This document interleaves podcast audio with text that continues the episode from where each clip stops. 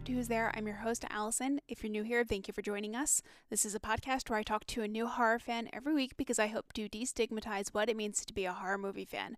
Because most of us are just regular people who like the adrenaline rush of being scared for some reason, and here we delve into those reasons. I hope everyone's holiday season is going well so far because we have another episode focusing on the amazing subgenre of holiday horror.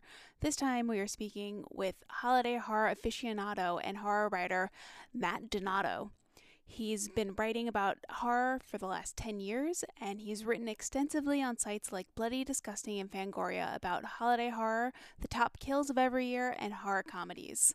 In this week's episode, we get into his top three favorite holiday horror movies, what holiday he thinks needs more horror movies, and why he likes this subgenre so much. We also talked about Black Christmas from 1974 and the two remakes, as well as his favorite movie of 2021 and what horror movie he's looking most forward to in 2022.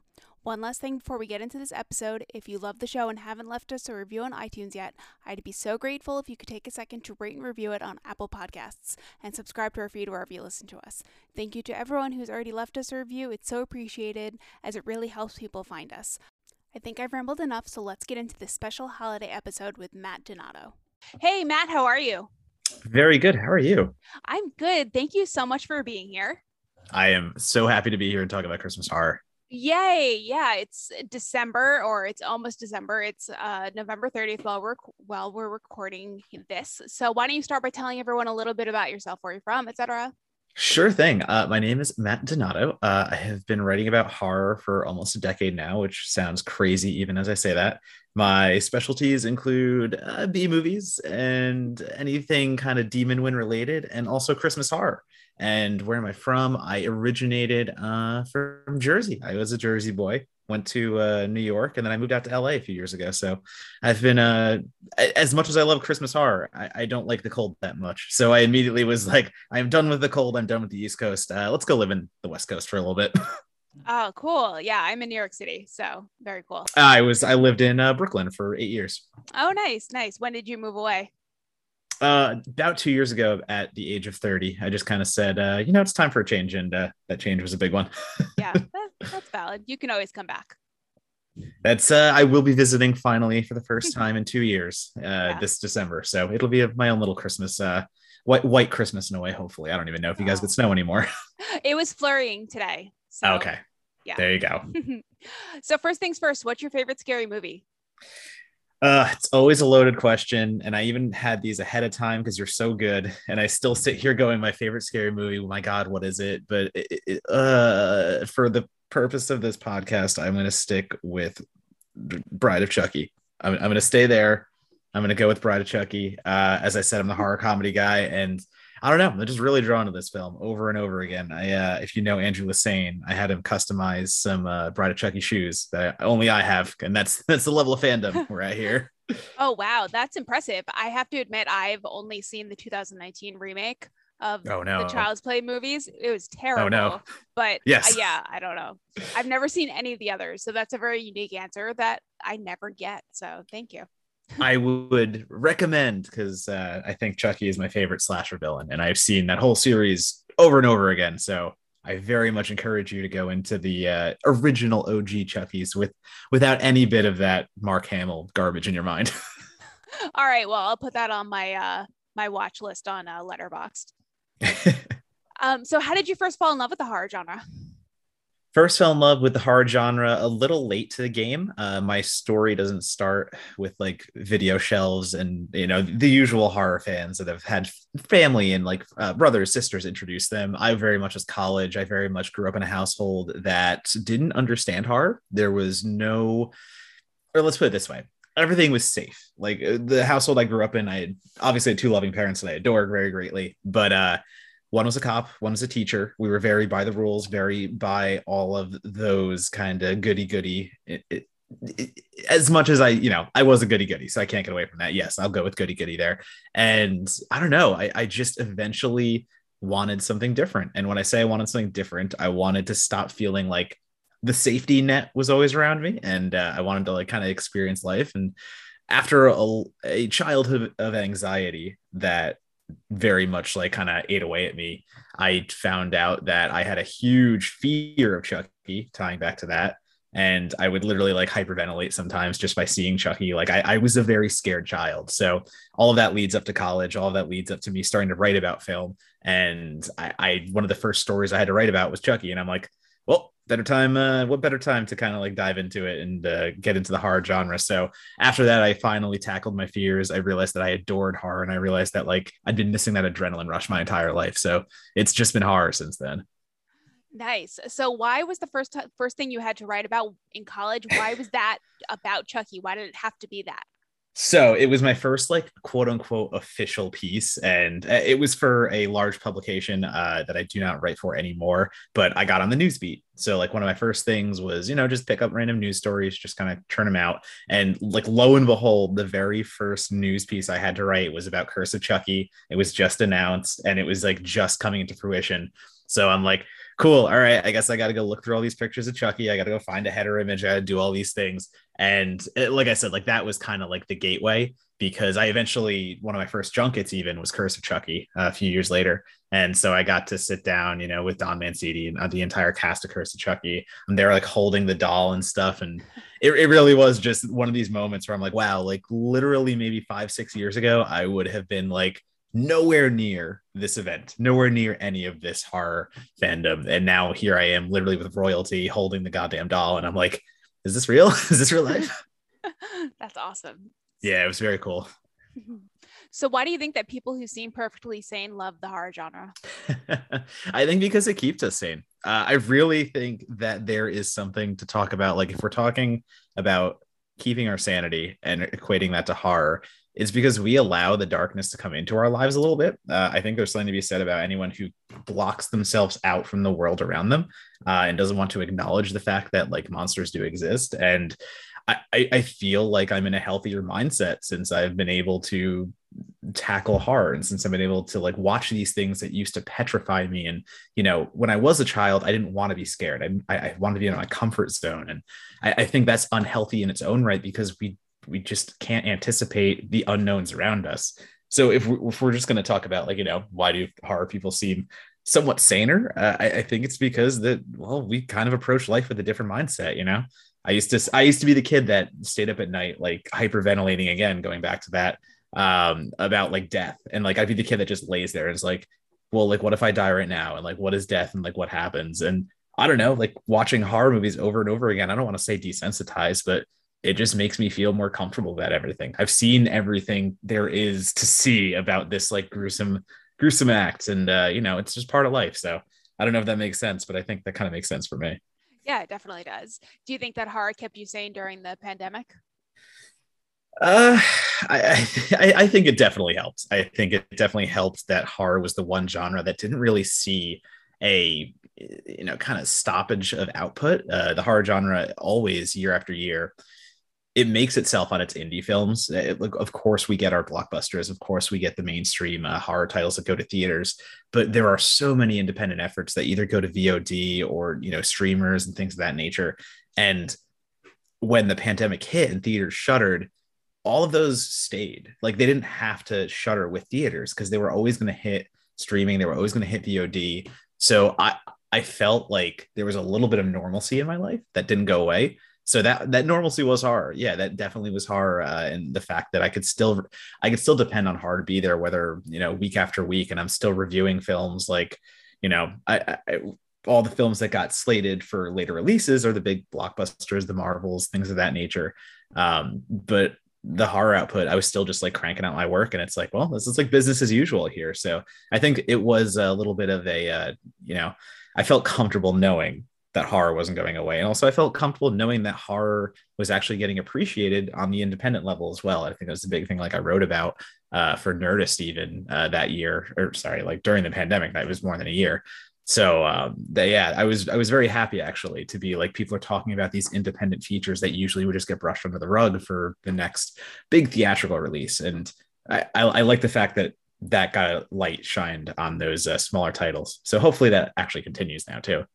Yeah, definitely. And I feel like we were so lucky because we had we have an entire streaming service dedicated to our genre. So right. we yes. had a steady, steady stream on Shudder. Listen, Shudder always does the good Lord's work, and uh, I, you know, if you want a really good uh, free option, I really do stress Tubi to all my listeners and for like fans. Tubi has bar none the best horror selection right now. Like compare it to Hulu, Netflix, all those. Tubi's where it's at. So if you if you ever need like a horror movie just out of nowhere, you want to go and find something random, I, I Tubi, don't count it out. Yeah, that's that's what I hear. I'm a little hesitant because of the ads. Yep. But... Yep. Totally get it. Hmm, yeah. Well, that brings me up to my next question. What's your favorite subgenre in horror?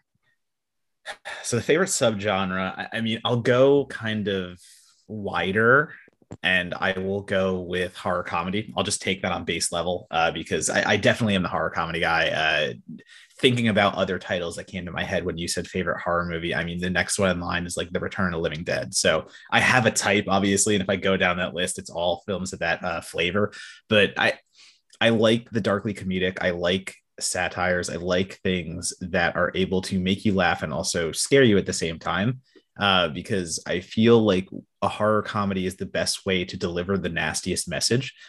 If you're laughing, you almost don't realize that you're actually digesting commentary, and the horror genre is full of commentary itself. And I really think like that is the best marriage of those two worlds. Where the Return of Living Dead alone, I mean, there's so much to say about the government and there's so much to say about you know the toxic gas and where that comes from and the reaction to just nuke a town because of the spillage all these things but we're laughing the whole time so what we remember are these hilarious moments where screaming characters are fighting corpses that have come back to life but what we don't think about and what actually sticks with us too is all of that commentary that comes with it so i've always been uh, interested in comedies. And uh, I think my last piece or one of my most recent pieces for Polygon was about Dude Bro Party Massacre 3. And it's like, cool, I love this movie, but it wasn't just about loving the movie. It was also about talking about how like horror comedies are probably the smartest subgenre out there, but so many people write them off as just laughs. Like if you actually think about them deeper and on a deeper level, there's so much to dig into.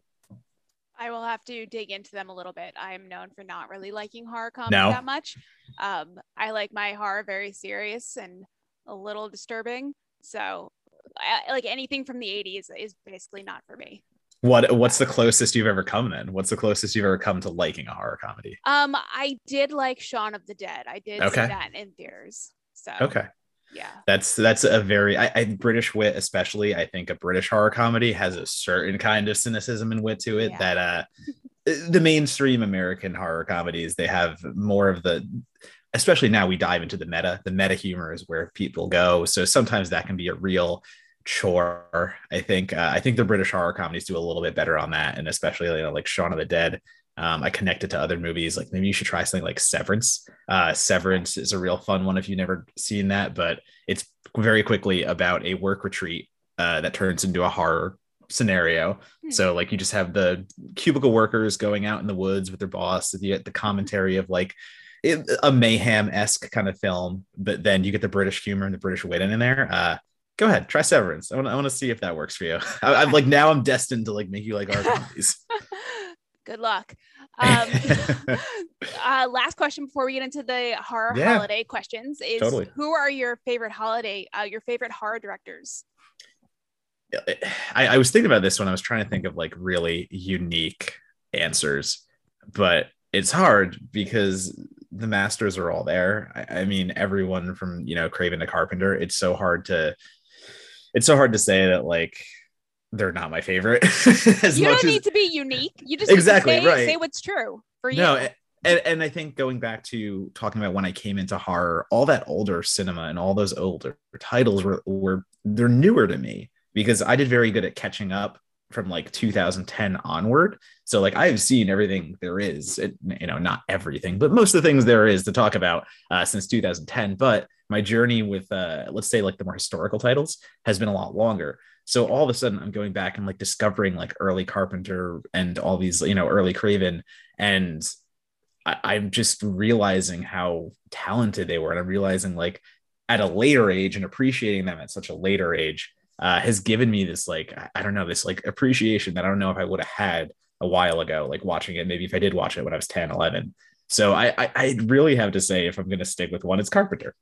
Okay. There's there's no way around it. There's no way around what he does because uh, even his like action movie, you know, Assault on Precinct 13, there, there's something so unique about the way he films that action, the way that he makes everything feels so claustrophobic, but also so intense and exciting. Uh, so I'm just I'm just sticking with my boy Carpenter. Awesome, totally valid. Um, I also got into the classics later in life. Got it. Later meaning like the last couple of years.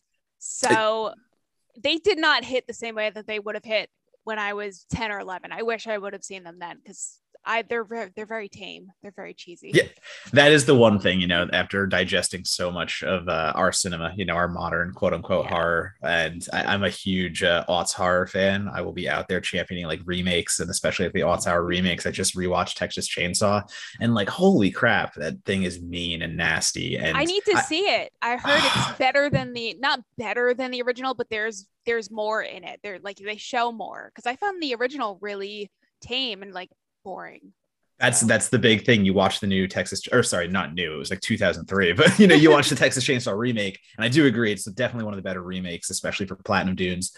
But the fact that they even show violence is just a level above the original Texas Chainsaw. Because yeah. you know, you go back and rewatch it, and you remember Leatherface as this chainsaw massacre per you know icon with a chainsaw cutting people up but you really don't see any violence in the original one. That's the, that's the special part about it. It's so unsettling because of the sawyer family. What we get in the remake is the blood and guts version and even that's cut down. There's a version with um some gore added back in that never was released. So that would be very cool to see one day that it gives us even more gore but yeah the new one is just so bleak and nasty. It, it's just hard to it's hard to watch those movies and then go back and watch like old school horror films and not be a little bit jaded. But at the same time, the storytelling is so much better because going to Carpenter, it's just like the fog is a really spooky ghost story. And that's all it needs to be and that's why it's so good. And i think some of the newer horror forgets that you know some of the new horror filmmakers they just latch on to the fact that gore sells. We've learned the wrong things from the saw era and it's we just need to like go overboard with all this gratuitousness and i'm there to talk about kills and horror. I'm there for all the gore and violence but i'm not there if that takes away from the actual narrative and story. So there's a world where you know everyone goes back and rewatches the fog and rewatches all those early films and finally takes away the right thing from that.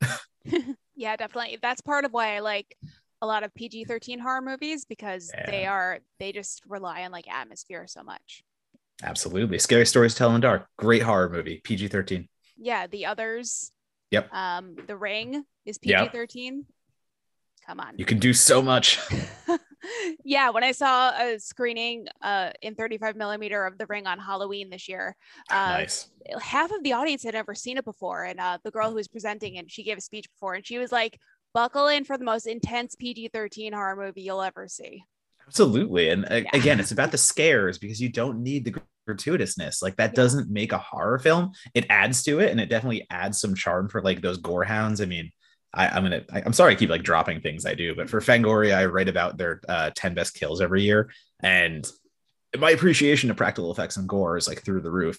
But if you'll also scare the crap out of me, like my appreciation is still just as high. Like Paranormal Activity to me is one of the scariest films I've ever seen in a theater, and uh, that's just a personal uh, fear of the unknown. So that movie really tapped into some things. But the fact that there was no gore in it did not make that less of a horror movie. You know, it's still super effective for what it does with the found footage, and super effective for the way that all it takes to scare you is a character standing over another character when they sleep. Like that's it. That's all it took to like creep the hell out of me. Oh yeah, that movie. I, I would have loved to have seen that in theaters. That was a where's a Where's Waldo of a horror movie because you're always just like looking for what's. Oh, you're analyzing every inch of the yeah. screen, and it's so big. It's so fun.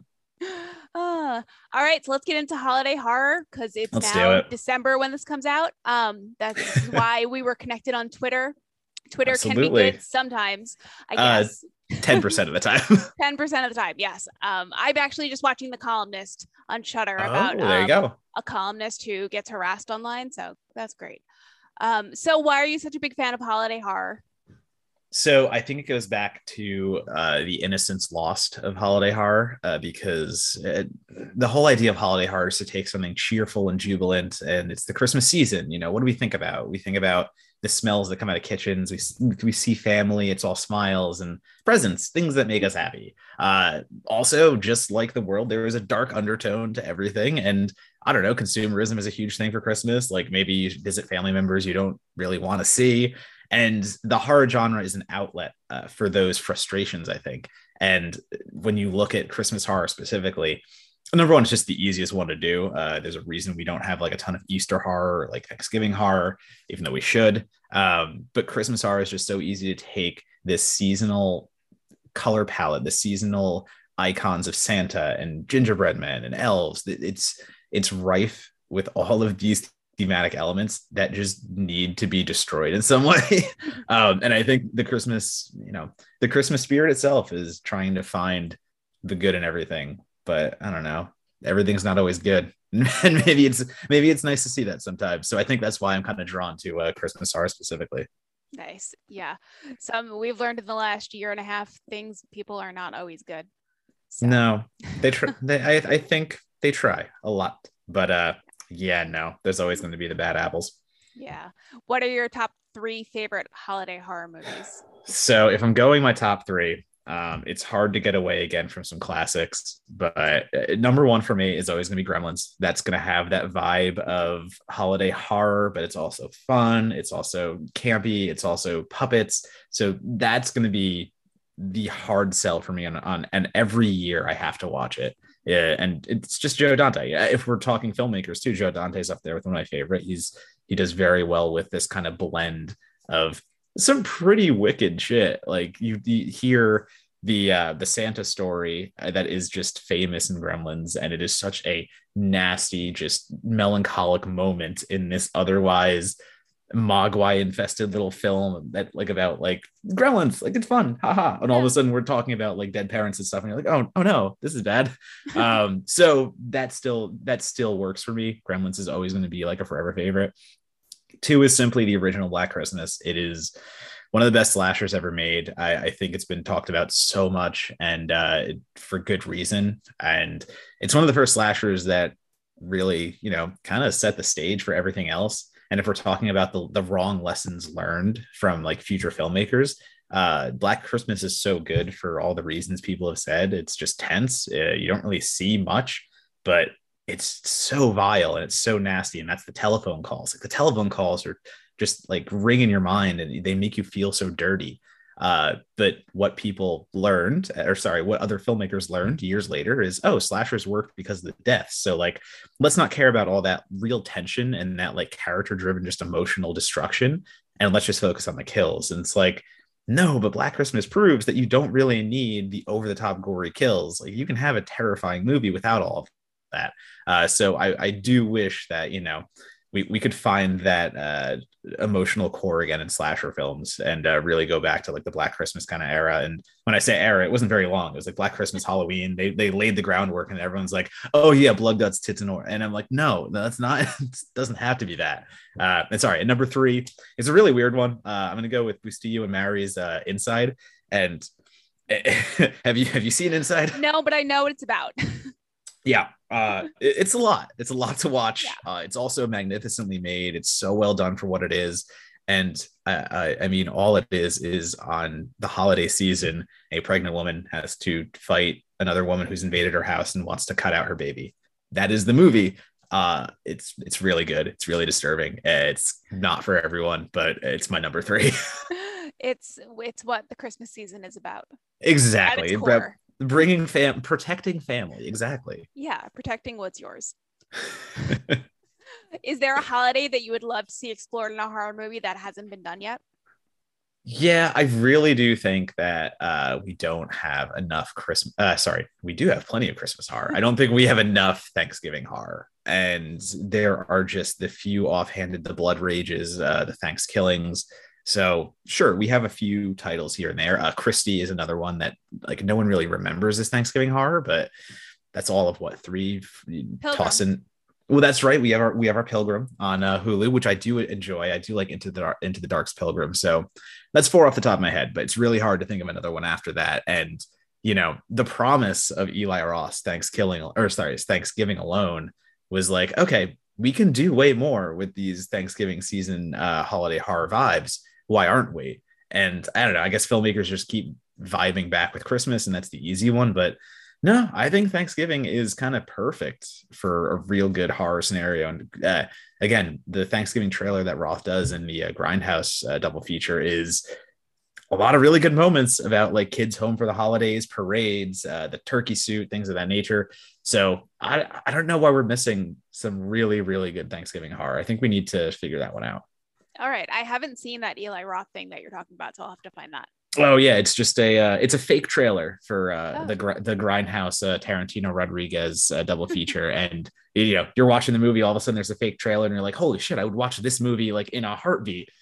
So oh, yeah, he's okay he's off, often like asked if that'll ever be a thing, but I, I don't think it will at this point. Oh, okay. Uh, another person who's good at doing family dramas is um Ari Aster. He could do one. Yes, he can. Absolutely. like like literally get a bunch of uh, you know, get the family together for Thanksgiving, make it go horribly wrong. Yeah. I think that's a pretty easy vibe to hit. Yeah. so I saw that you just wrote a piece about the newest holiday horror film, Black Friday, for the I gist. Did. Is yep. it worth the rental price? Uh, it's tough because uh, it's rough around the edges, and it's something that I think has its certain value for horror fans that are very much okay with independent cinema. Uh, if you're really going in there and you, are someone who really only likes mainstream horror, you're probably not going to vibe with uh, Black Friday. But for me, it kind of hit some of the levels that I wanted. It's about, it, it's simply about uh, Black Friday. A horde of uh, shoppers are outside, the workers are inside the horde of shoppers transform into these mutation alien things. Doesn't really do a great job explaining why, but uh, the, the, workers have to fight their way out, and like it's like Devon Sawa and Bruce Campbell and Michael Jai White. So you're seeing veteran actors in a pretty campy film, goofy film. Uh, Robert Kurtzman does the uh, physical costumes there for the aliens that do get pretty gnarly at some points. It just kind of is a half baked idea, and it just kind of gets halfway there with everything. So if you're okay with like a few beers and hanging out with your friends and watching a movie at late night, Black Friday is fine. It's worth the rental, but you're not going there to see like the next big Black Friday film, which that's actually if that is that considered a holiday because we need more Black yeah. Friday Friday yeah, horror. Yeah. Um, it's a terrible holiday. Awful, awful. I forgot that Devon Sawa is in it. I might rent it just for that. Absolutely. If yeah. you're if you're in if you're sold on that, then you'll be fine. Okay. I don't really think I'll like it because it seems like very campy, but I'll watch it for him. Um, are there any um, lesser known harm holiday horror movies that you think people should know about? Absolutely. I have so I'm looking at my Letterboxd list that I have because this is what I based uh, my slash film article off when I ranked 115, I think, uh, holiday horror film. yeah, a lot of them are bad. I want to say that out front. Like, there's not a lot of good ones, but under, under okay, so let's go Underseen. Uh, the Children is pretty good. I love the Children. Um, I watched that last. Okay, year. so you've seen it. Yes. Yeah, the Children's great for anyone who hasn't seen it. It's just about well kids turn against their parents and that's the easiest way to say it and i don't want to say anymore because it gets a lot more violent than you'd expect and i, I yeah. really dig that about it um, i also think another really good one is dead end have you seen dead end no it's on my list to watch this year. It's on one of my one of my watching lists. Yeah so. uh, ray wise lin shaye and they are driving to grandma's house uh, down a stretch of road with uh, their kids. And well basically they, they enter an eternal time loop and they can't get off the road. And it just becomes this very freaky mind trippy we don't know what's in the woods but it won't let us out scenario. And again that's all i want to say because you haven't seen this yet. Yeah. Um other ones that are super insane bloodbeat is a very old school um vinegar syndrome you know picked it up. So that's how kind of off the beaten path it is. But it's basically about like in rural america like a family get together and I, like the ghost of a samurai inha- inhabits one of the people attending and the ghost of the samurai starts killing people but it can only kill when like she's climaxing. So very uh very interesting but very has those 80s vibes of what the fuck is happening uh and it's it's kind of fun so I, th- I think those are some good ones and then i do want to shout out the silent night remake so like the remake of silent night deadly night which I have my fun with. Don't get me wrong. Uh, I think Silent Night is the superior film there. Uh, it was directed by Steven C. Miller, and it's what I keep going to when I recommend like newer slashers that still fit the mold of like an older school slasher vibe. So like, it's just really about the kills, but it goes so over the top that it invests in them and it becomes a spectacle versus like a cheap throwaway. lots of festive spirit, lots of blood. Uh, there's one scenario where one of the actresses gets fed into a wood chipper. That is one of my favorite kills ever. So if you're in the mood for a real good slasher that is holiday themed, uh, you can go with your Silent Night, Deadly Night. But I really do recommend Silent Night as well. Okay, cool. Maybe I'll watch. I've never seen either of those, so maybe I'll watch them both this year. You got, you got a lot of a lot of watching to do. I I do. I really there are four Christmas movies that I want to watch this season, plus now those two. So good. Yeah, I think I think there should be a drinking game where people who are listening to this take a drink every time I say, "Oh, I've never seen that," because I have so much catching up to do, and I I watch so many movies. I think I just watch bad ones. So, but that's the fun part though of this too, and it's you know it's I I'm catching up constantly too, and I see it very much not as a lack of knowledge, but I feel like every every uh path we choose you know how we got to horror is unique. So the fact that like we're learning about these things later in life and seeing these things that are so classic and i don't know it's it's, a, it's more of a shared experience. I, I find it fun when someone gets to discover something for the first time versus like why haven't you seen this before? Well i don't know because i had a fucking life and i had these things going on. I don't know. You don't you don't know who i am. Uh so yeah no i, th- I think it's a cool thing. That's a very cool thing. Thanks um, so I know you wrote an article last year for Bloody Disgusting about the three mm-hmm. Black Christmases. I know yeah. you're partial, like most people, to the 1974 Black Christmas, like you've already said. But if you had to bring one of the remakes to a desert island, which one would you bring? After much thought and consideration, uh, I do believe it would be Glenn Morgan's. Uh, I believe that's the 2006 version. Um, I, I think I got that date right. I don't know. In any case, it it does the thing that angers me about newer slasher films that I was just talking about, in that it goes over the top with kills and it kind of treats story as lesser. And it also does this really weird kind of incest, yellow skin uh, backstory. And uh, it really goes off the rails a little bit uh, in building the killer Billy, which I, Black Christmas, the original one proved you don't need. Like, all you need is the creeper, all you need is the force, all you need is the malevolence, and like that's it. We don't need to go crazy with backstory and try to build something out of uh really like disgusting uh like a cesspool and they just grab all these like nasty elements and go cool this is our killer.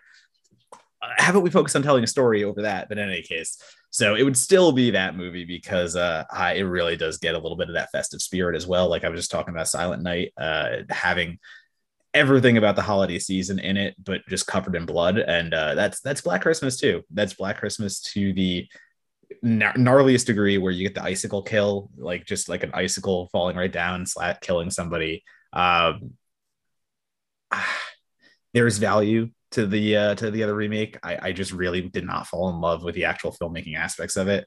So I don't know. I might revisit that one, see if it like hits a little different, but I, I just really didn't enjoy the second one. So I, I got to stick with my uh, 2006 version. All right, that's valid. I haven't seen it yet. That's one of the four movies that are on my list for this year.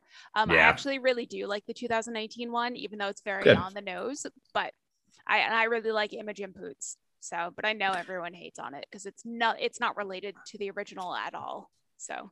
Yeah, and like you know, I, I'm totally fine with uh, you know I kind of feel that like remakes shouldn't be like the original. I, I kind of think like remakes should take the biggest swing possible, and I'm totally fine with uh, the way they casted and things of that nature. Um, I don't know. I just I just couldn't get by some of the. It really felt like there was an R-rated cut, and somebody behind the scenes was like, "Nope, we got to hit the PG-13 demographic." And in doing so, they they didn't just cut out some of the nastiness to like get the rating down. It feels like they cut out really integral parts of story that just that are missing for me. It just feels like scenes jump from one to the next. So i, I kind of had some trouble with that one. That's that's really where i fell off on it. That's valid. Um i learned yesterday when i listened to the heart the podcast the horror virgin they covered it mm-hmm. this week. Um they said um one of the fun facts was that they used the black goo. Instead of blood because they didn't they couldn't have too much blood because they wanted a PG-13 rating. So, smart smart filmmaking in that kind of aspect. Yeah. Um, so we just had Thanksgiving here in the States. Did you mm-hmm. watch any Thanksgiving horror movies? Unfortunately, I did not. Uh, it is, uh, I, I, am a horror fan first. I am also first a uh, awards voter, so we get sent all our like kind of like for your consideration screeners around now. So Thanksgiving for me is always the fun fun practice of picking out of a giant stack of movies, saying like, okay, so I've watched horror all year and I've kind of neglected the awards contenders. What am I watching now? Um, so horror for me was not as much, but I did watch both Texas Chainsaw movies to do my co- my remake column for Bloody Disgusting. So uh, I, that there's my heart. There you go. Nice, nice. I feel so bad for you that you get all those screeners for yeah, free. No, there's no complaining about that. Absolutely no complaint. uh, it's currently the third night of Hanukkah. Um, do you know of any Hanukkah horror movies besides the movie Hanukkah? Um, I'm at a real loss when it comes to this holiday or Passover. I was looking around and I didn't look as hard as I wanted to, uh, but like not off the top of my head. I really did dig deep and dig back. Um, if if we're going with like adjacent kind of films, uh, Santa's Slay also does work in uh, like like some Hanukkah horror beats um, because okay. one of the characters like is Jewish, so they do a good job of actually hitting on that element as well. Um, so that like I think that's kind of the closest it's come for me. But yeah, you said that, and I immediately was like, I don't have anything off the top of my head. Like I have a whole article with 100 and fucking 20 Christmas horror movies, but I was like, no, I don't have any Hanukkah horror off the top of my head. Yeah. Um, my my friends rented uh Hanukkah last year, and they mm-hmm. were like, that was terrible. Don't bother. Yeah. But maybe maybe I'll do it this year just because I have four dollars to waste. I was gonna unfortunately like if it's all that's out there, like yeah, like that's a huge gap that's missing as well if we're talking about holidays. Like the fact that there's so much Christmas horror, but like why is there not more Hanukkah horror? Like it's it's yeah. just as celebrated, it's just as big. I feel like that's a huge missing market. Yeah, or I mean, this is a, a more um, obscure Jewish holiday, but Purim is all about uh, wearing costumes. So there you go. There you go. You're welcome, producers. Write something. Mike Flanagan, do it. Somebody do it, goddammit. Yeah. uh, so you have a podcast called Certified Forgotten about the all about about all the horror movies that fall through the cracks of modern distribution. How'd you come up with that idea? So that was uh, me and my partner Matt Monagle. Uh, we realized that we were attending the same really small indie horror fests in New York City when we both lived there and didn't know each other. Uh, then we finally met like years later at South by Southwest. We became friends, and we're just having a conversation. We're just like, man, you know, we're so lucky that we get to go to festivals and especially those small festivals and see movies that are never going to get the distribution they deserve and see movies that might not even get distribution. So we were just kind of like talking one day and we're like, what if we found a way to at least shine a little bit of a light on all these movies and movies of that like even the ones that don't go to festivals and just kind of like appear and disappear. You know how how could we do our part to make people aware of them? And immediately the idea for certified forgotten came up because i was kind of looking for a podcast and i was looking for a partner and it just everything fell into place. And it, it, has become a really good practice in bringing on a guest getting to know people in the community and also to shine that light on these movies that were quote unquote forgotten and especially to kind of like shine a light on the fact of how horror was so overlooked for so long especially on these like mainstream levels because like rotten tomatoes this all stems from rotten tomatoes not not letting like horror criticism be a thing for so many years because you look at any film really from like 2015 or back and horror is so either just torn to shreds or it's ignored. And you're you're looking at it you're like how is burning bright? How is the poughkeepsie tapes? How how are these movies under five like actual critic reviews on rotten tomatoes? Because like we all know about them as horror fans and whether we've seen them or not like we've at least heard the titles.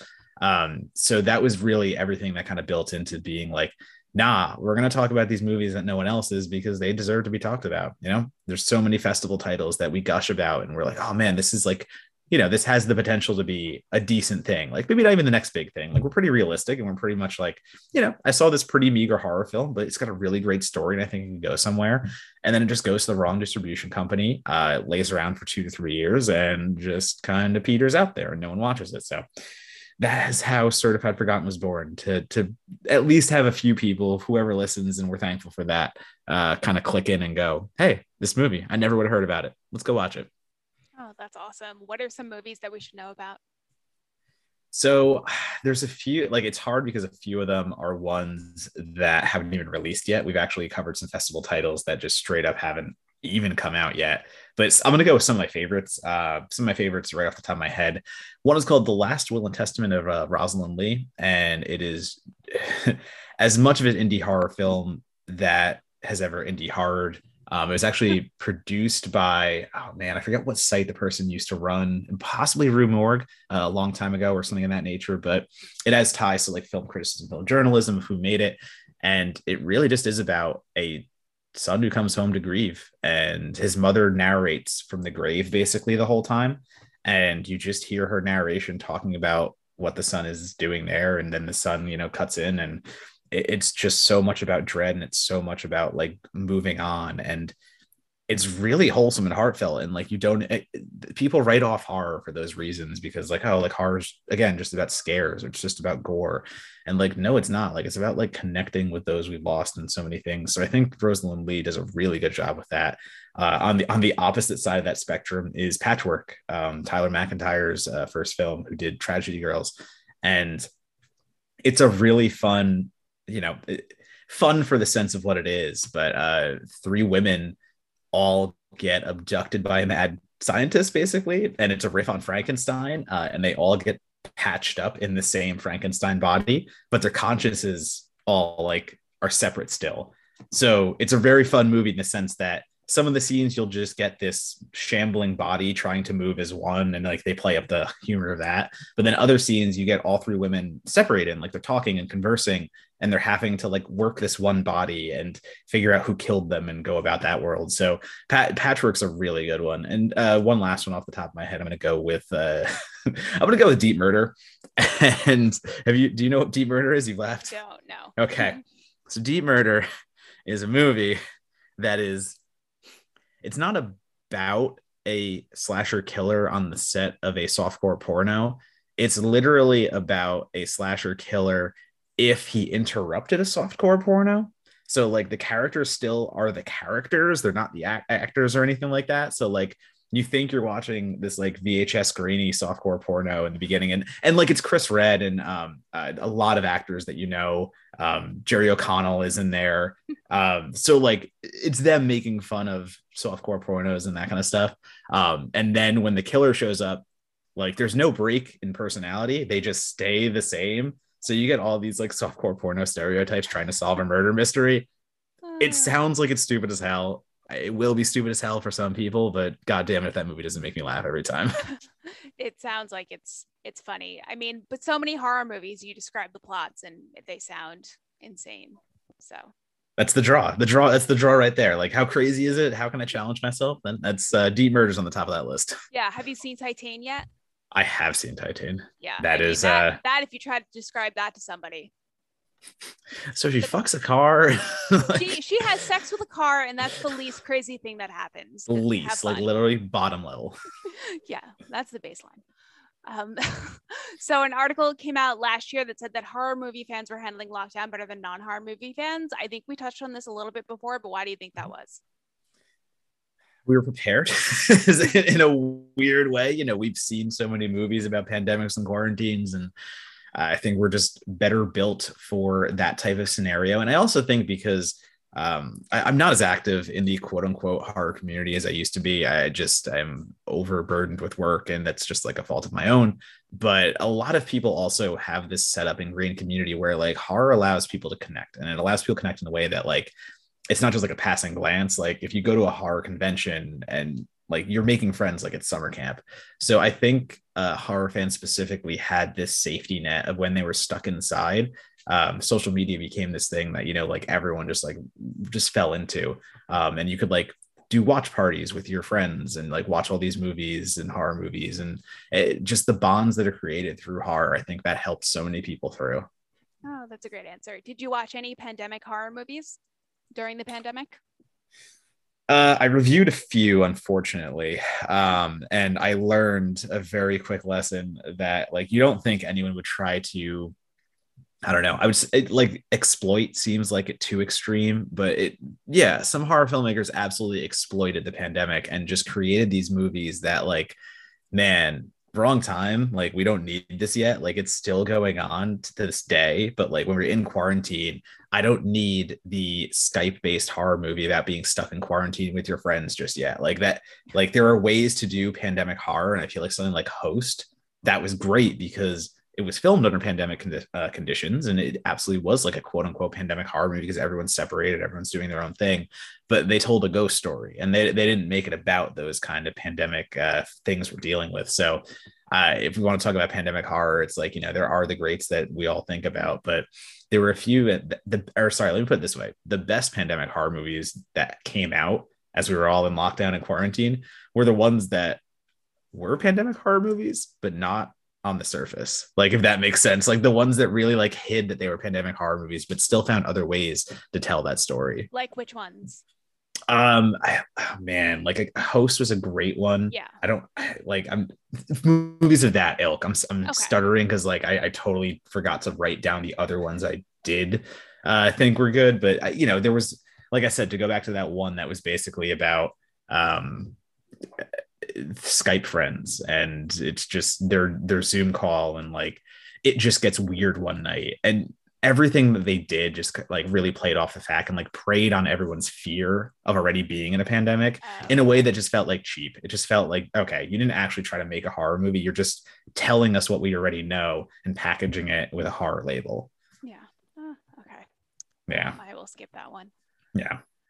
Um, so when you don't have to watch anything for an article or you know for the award season, how do you Yeah. decide what to watch when you're looking for a horror movie to watch? if I don't have to write about it, if I don't have to do anything for it, uh, I'm probably going to go classic and I'm probably going to try to fill in a blind spot that I know I need to hit. Um, so that was what I was doing with, like, again, like Carpenter Craven, all the names that we know, uh, seeing like Joe Dante's Piranha. I'm a huge aquatic horror fan. And it's like, I, I'm trying to always do my homework still, I guess, uh, when I have time just to watch something. But it's you know it, it's not work for me in that sense. Yeah. like going back and rediscovering the early days of horror and like rediscovering where not even rediscovering at that point it's actually discovering for the first time you know where all these tropes became tropes. And i know what they look like now but you know maybe i don't even know where they came from and where they were birthed from. So i'm usually picking from the like holy shit how haven't i watched this movie yet like how how did i just watch the fog how did i just watch the changeling like stuff like that Awesome. Did you like the movie Crawl? I love. I just, as I just said, aquatic horror is like kind of my thing. Also, creature features are my thing. So I'm, I'm a big crawl fan. That's awesome. Um, are there any horror movies that you won't watch or that you won't watch ever again? There's a list. Um, there's a list. It's not super long, but it it includes a lot of the same, a lot of the same titles you've probably heard before, like the Serbian films. Um, there's one called Red, White, and Blue that I don't think I can watch again. Um, Human Centipede 2 specifically is the most ju- just wasteful piece of trash I've ever seen. Um, so like those are the three that immediately come to my head. Also, I've seen some real icky low budget efforts. Um, and icky in the sense that like I, I don't know what drives some filmmakers just to like still believe that horror should be about like womanizing and all these things that were not good when they were a thing. But like in 2020, if I'm still watching the movie open with, you know, the naked girl being chased and there's no reason for it, and that's how the whole movie plays out, I'm like, come on, dude. Like, no, absolutely not. That's valid. Um, have you ever had a noteworthy experience seeing a horror movie in theaters? Seeing a horror movie in theaters noteworthy experience. I could say that seeing probably a quiet place at south by southwest was one of my favorite horror experiences because we've all gone to the midnight showings and public screenings and there's absolutely nothing wrong with that. I still go all the time. I love that stuff. But seeing a quiet place specifically was good at south by southwest because that theater was so quiet you could hear anything drop like literally like a speck of dust not even like a pin and that helped me appreciate that movie on a level I didn't think I could. Uh, the whole no sound design going into, or sorry, no score. There was plenty of sound design. Was quote unquote a gimmick, maybe to some people, but seeing that movie and literally being able to experience it in a completely silent silent theater was number one the perfect way to watch it and number two something that like i don't think i could be replicated in a regular mainstream uh, theater so I'm very thankful for that experience. Um, and that that is one that I think I'll take with me. But my other story, it, it's it's horror adjacent. Um, it's the raid, and I will tell it very quickly, but like I went with my friend. It was like 11 o'clock in the morning in Jersey. And like, sure, no one else is there to watch the Indonesian action movie except some guy and his girlfriend and some kids in the back. And the guy is like wearing like a tap out t shirt. He's like jacked. He's like definitely like super pumped to see an action movie with his girlfriend. And these kids in the back start throwing popcorn at him and like they're hitting him. And he's like turning around and he keeps looking, but he doesn't see them because they duck every time. So finally, they just wail his girlfriend with like an M&M or something, and the dude turns around. They're ducked. He doesn't see them, so he just assumes me and my friend are the only ones in the theater. And this dude in the middle of the raid, as like Iko Uwais and Joe Taslim are like kicking ass on the screen. He just gets up and he's like, "I will come over there and beat the shit out of you." And like you friend just standing there, like sitting there, going like, oh my god like dude like somebody like and i point and these kids are running out of the theater and i was just like cool, cool. I'm gonna get my ass beat because this guy doesn't know these little kids throwing candy, and I'm gonna get my ass beat during the raid. Like that's a live experience right there, an immersive event. Oh my goodness. Well, I'm glad you're okay and you didn't get the shit. Did I survived? I survived.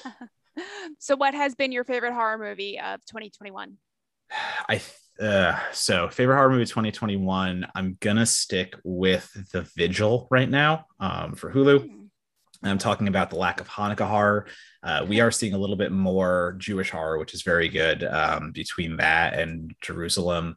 Um, a few other films out there. The Golem is very good. So I, I'm sticking with The Vigil because it does such a good job of creating the uh, the dread and atmosphere of a Brooklyn apartment. You know, like I, I lived in Brooklyn for a while, and especially like right around the area where it was filmed, because it's like right around the Williamsburg area, I believe, or you know, still a more like Jewish populated area. And those apartments like are not very big. And it's New York City, so like people are always on the streets. So to me, like it's hard to create a horror movie in that environment. But you know, by bringing in the actual the actual real cultural elements that are so faithful because like i obviously talked to my friends and like you know heard their heard their takes on it and the fact that they were all like no yeah this is this is very good at what it does. Um, it builds the cultural elements in a way that makes them heroic but it also builds this very confined space and in a very horrific way. And then just around it all out it's spooky as hell. It is so goddamn scary. And uh, if you're getting me to like jump at this point, you definitely earn your earn earn everything about that. So that is uh I, I think nothing has beat the vigil yet, but there's also some fun ones like, like Psycho Goreman, which is uh is something near and dear to my heart. And um I, yeah, there's there's there's some good stuff this year, some really good stuff. Awesome. Yeah, the vigil is on my list. I have to find time yeah. with my friends to watch it this week. Yeah. We were waiting for another Jewish holiday. To there you go. this is per exactly Re- yeah. like represent it, like watch it then. yeah. Um, so what horror movie are you most looking forward to in 2022?